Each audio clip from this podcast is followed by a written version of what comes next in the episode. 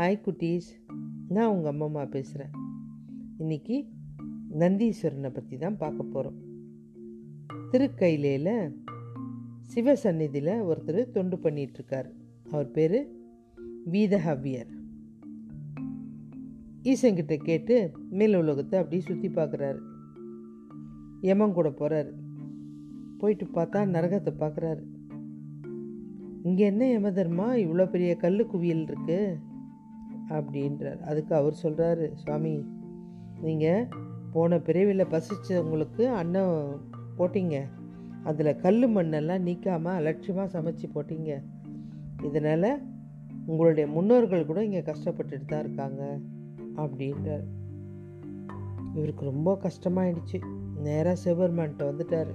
பெருமானி என்னுடைய முன்னோர்களும் எனக்கும் எவ்வளோ பெரிய ஒரு ஆபத்து இருக்குது நான் பூலோகத்துக்கு போய் அந்த துன்பத்தை நான் நீக்கிட்டு வரேன் அப்படின்றார். சிவபெருமானும் சரி போ அப்படின்ட்டார் பூமிக்கு வந்ததுலேருந்து நம்ம கல் மண் கொஞ்சம் கொஞ்சம் கலந்து போட்டதுனால தானே இவ்வளோ பெரிய மலை அப்படின்ட்டு அவர் கல் மண்ணாக சாப்பிட ஆரம்பிச்சிட்டார். அதனால் அவர் பேர் சிலாத்தர். அவருக்கு சித்திரவதின்னு ஒரு மனைவி இருக்காங்க. இவங்களுக்கு குழந்தையே இல்லை. அவங்க வந்து அவர்கிட்ட வந்து கேட்குறாங்க அந்த சிலாத்தர்கிட்ட இந்த மாதிரி சுவாமி நம்மளுக்கு குழந்தை இல்லையே. கவலைப்படாத. கருவிலே பிறக்காத ஒரு அற்புத கு- குழந்தை நம்மளுக்கு வேணும்.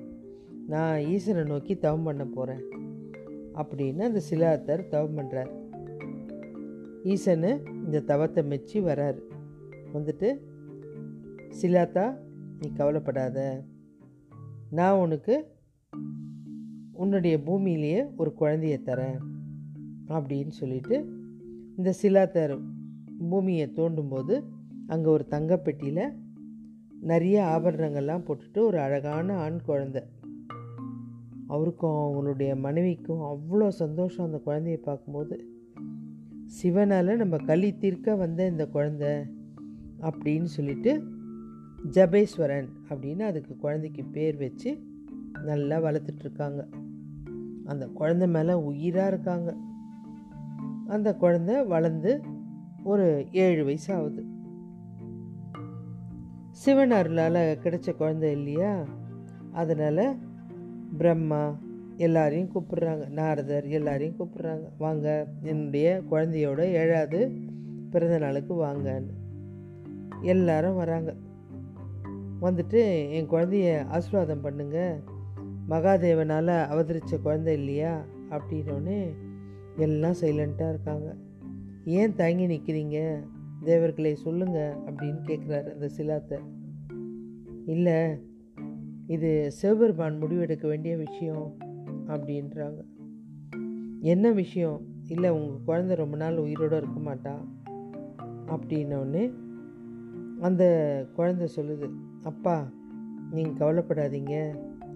சிவனை நினச்சி நானே தவம் பண்ணி என்னுடைய இந்த சீக்கிரம் இறக்க போகிறத தடுக்கிறேன் அப்படின்னு சொல்லிட்டு அந்த குழந்தை போயிட்டு சிவனை நினச்சி சிவசிந்தனையில் உட்காந்துருக்கு உட்காந்துருக்கும்போது தான் அதுக்கு அந்த பழைய நினப்பெல்லாம் வருது. போன ஜென்மத்து நினப்பெல்லாம்.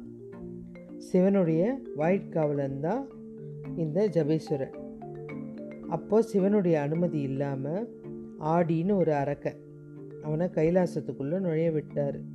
சிவனுக்கு கோபம் வந்துருச்சு. எப்படி நீ என்னுடைய அனுமதி இல்லாமல் ஒரு அரக்கனை இந்த மாதிரி கைலாசத்துக்குள்ளே நுழைய விடுவ? அப்படின்னு சொல்லிட்டு போ பூலோகத்துக்கு போ. எல்லாம் தெரிஞ்சுக்கிட்டு வா அப்படின்னு அனுப்பிச்சிட்டாரு தெரிஞ்ச உடனே அடடா நம்ம வந்து சிவனோட வாய்க்காவலனா?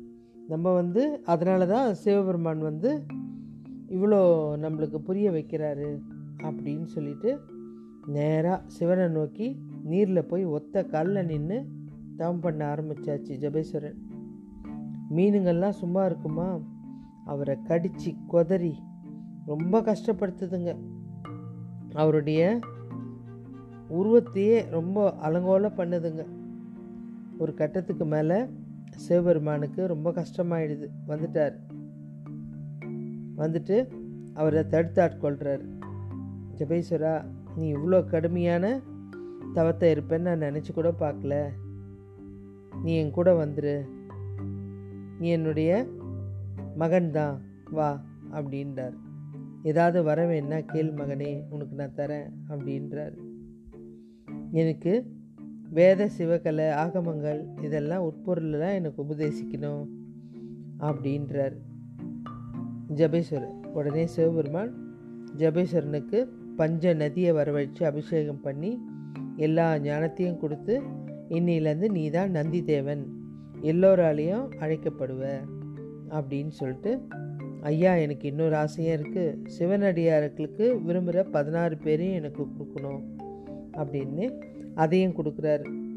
நீ வந்து வேறு ஏதாவது வேணுமா? ஆமாம் உங்களை தாங்கிட்டு இந்த உலகம் ஃபுல்லாக சுற்றி வரணும்.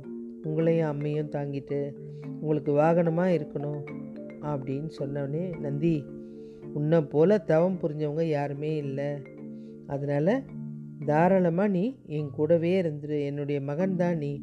விநாயகனும் முருகனும் எப்படி எனக்கு ஒரு மகனோ அந்த மாதிரி நீயும் எனக்கு ஒரு மகன்தான் அப்படின்ட்டு. அதனால தான் நந்தியோட அனுமதி இல்லாமல் சிவனை பார்க்க முடியாது. நந்தி சிவனுக்கு சமமானவர்ன்றதுனால தான் அவருக்கு நந்தீஸ்வரர் அப்படின்னு ஒரு பேரும் இருக்குது ஓகே குட்டீஸ். பாய்